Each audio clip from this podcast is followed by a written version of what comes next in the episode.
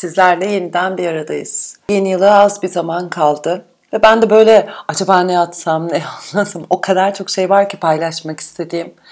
Ama hepsinin ötesinde böyle bir şey ağır basıyor. O da belki de bu yılı kapatırken şöyle bir kalıplarıma, e, kendime sınırladığım birçok şeye artık tamam diyeceğim, tamam, tamam demek istediğim bir dönem. Ee, yeni bir 10 yıllık döneme giriyoruz. 2020. İlginç bir sayı. 2020. Hiç bu zamana kadar geleceğimi tahmin etmemiştim. Ee, bana çok uzak geliyordu ama şu an çok yakında, çok dibimizde hatta. Ve sonra fark ettim ki aslında bu da bir kalıp. Yani yeni yıl gibi. Ee, bir kalıp, bir sınır yaratmışız. Yani zihnimizde o zaman çizelgesi yani 31 Aralık'la 1 Ocağı birbirinden ayıran tek şey aslında kolektif bilinç. Ee, belirlenmiş bir o yeni yıl kutlama hali, yeni bir yılın gelme hali. Yani bir gün öncesiyle bir gün sonrası aslında çok büyük fark yok. Belki de farkı yaratan o enerjisel yaklaşım, o beklentiler olma hali, hayallerin olma hali. Ve hadi dedim bu şeye uyayım. Sonuçta bir şekilde içerideki o yapı buna uymak istiyor ve ve orada bir kalıp oluşmuş olduğunu fark ettim. Yani geçmişten gelen bazı kalıplarımı e, dönüştürmedikçe yeni bir yılda ben istediğim kadar niyet edeyim, istediğim şeyleri söyleyeyim ama onların gerçekleşmesine tam olarak yapamadığımı, yapamayacağımı fark ettim. Bunu bir önceki yıl biraz daha net bir şekilde izledim. Şimdi bu senede dedim ki evet ben bazı kalıplarımı bir kırayım. Onların ötesine geçeyim ve sınırları kaldırayım. Ki o farkı yaratabileyim. Şimdi kalıplar deyince tabii ki aklımıza neler geliyor? Ee, yaşadığımız çevre, ortam, okul, iş yerleri, her şey bize bir şekilde o toplum içinde, insanların içine var olma halinde belirli sınırlar yaratmamız gerektiğini söylüyor. Belirli e, yapılar oluşturmamız gerektiğini söylüyor ki biz uyumlanalım. E, bunu temelinde birazcık atalarımızdan gelen yani kolektif yaşam şekli, ailelerimiz, okulda hoca öğretmenlerimiz, e, toplum içinde uyulması gerekenlerle şekillenmiş bir yapı var. E, çok komik gelen ama aslında temelde birçok yani bilinç altımızda birçoğumuzun sahip olduğu belki de farkına bile varmadığı bazı şeyler paylaşmak istiyorum sözler. Bunları gülüyorum bazen ama çoğunu da yaşamımda uygulamışım ve birçok şeyin gerçekleşmesine engel yaratmış. Örneğin çok güldük, çok ağlayacağız. Kesin kötü bir şey olacak. Veya bir koşullandırma örneğin sınavdan 100 almalıyım yoksa ailem çok üzülür. İşte bu işte çok başarılı olmalıyım yoksa kovulurum. E, tatildeyken bile hani işi takip etme hali var ya ah ben neler yaptım bu konuda. Ve kendimize sanki sürekli görevler vermemiz gerektiğini ve bir şeylere zorlamamız gerektiğini hani o sorumluluk bilinci. Sonra tabii bunlar temelden hani boş oturanı kimse sevmez Ondan sonra gibi başlayarak sonra suçluluk duyguları. Anneme yardım etmedim. Çok bencil bir insanım. Bugün canım iş yapmak istemiyor. Çok tembel biriyim. Gibi söylemlerle pekiştiriliyor. Ve bütün bunlar aslında bizlere sınırlar çiziyor. Ee, bu çizdiği sınırlarda o olmak ve yapmak istediğimiz niyetleri de engellemiş oluyoruz. Farkında olmadan, bazen de farkında olarak.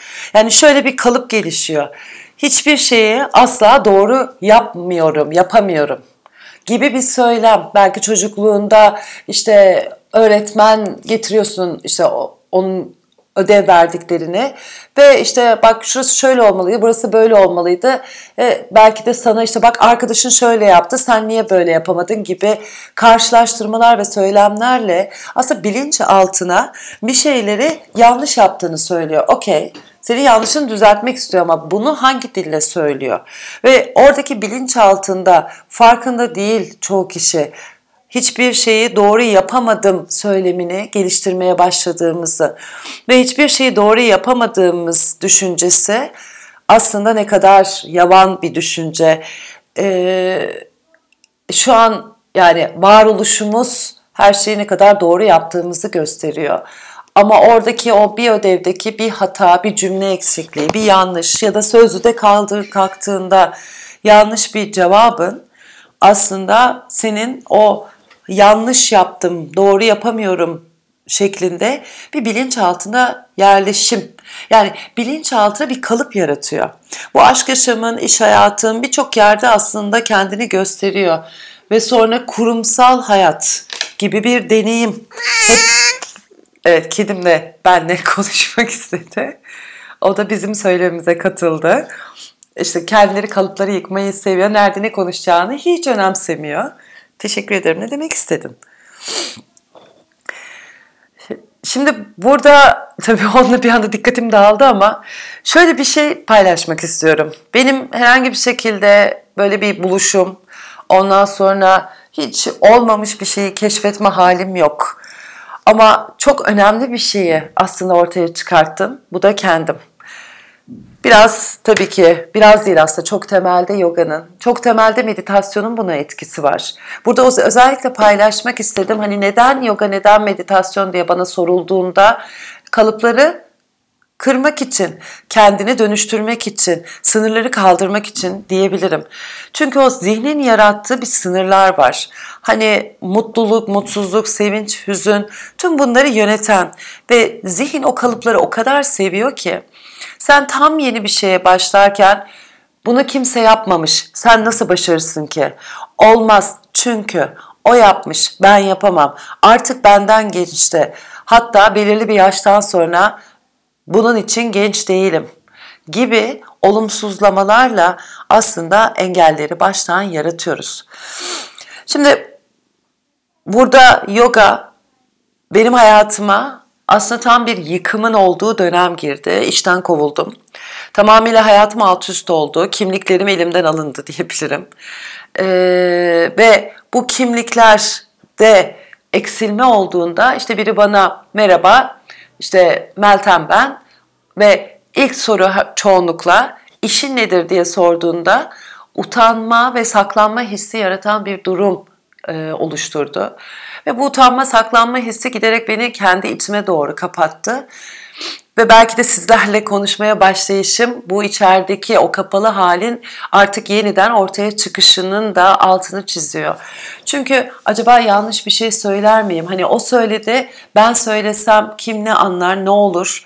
Ee, bir fark yaratma hali olmasa illa bir şeyleri şöyle yapıp böyle yapıp ya da şöyle olması lazım, böyle olması lazım demeden öyle içinden geldiği gibi konuşuyor olsan nasıl olurdu?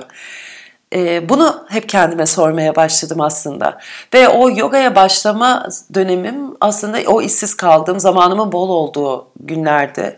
Ve baktım ki bir dönüşüm oluyor. Baktım ki bedenim özgürleştikçe e, zihnim berraklaşıyor ve evet ben aslında bunu istiyormuşum, bunu istemiyormuşum. Ben bedenimle bir şey yapmak istiyormuşum. E, ben zihnimle biraz daha ortaya koyup belki motive edici, belki bir şey insanların yaşamlarına dönüştürücü, onlara böyle bir dokunuş hissi yaratmak, insanlarla daha yakın iletişimde olmak istiyormuşum. Ve o adım adım bana işte yoga hocalığını getiren, e, yoga hocalık eğitimini almaya doğru yönlendiren süreçler oldu. Gerçekten burada desteklendim çünkü o süreçlerin içine girdiğinde, o kalıpları gir, kırdığında Hani şöyle bir şey var. Evet ben yoga uzmanı olmak istiyorum ama ücreti böyle. Evet şu an çalışmıyorum. Bu nasıl gerçekleşecek? Gibi sorular yerine evet ben böyle olmak istiyorum ve bırakıyorum evren. Eğer gerçekten bu benim yaşamımda beni destekleyen bir şeyse evrene bırakıyorum.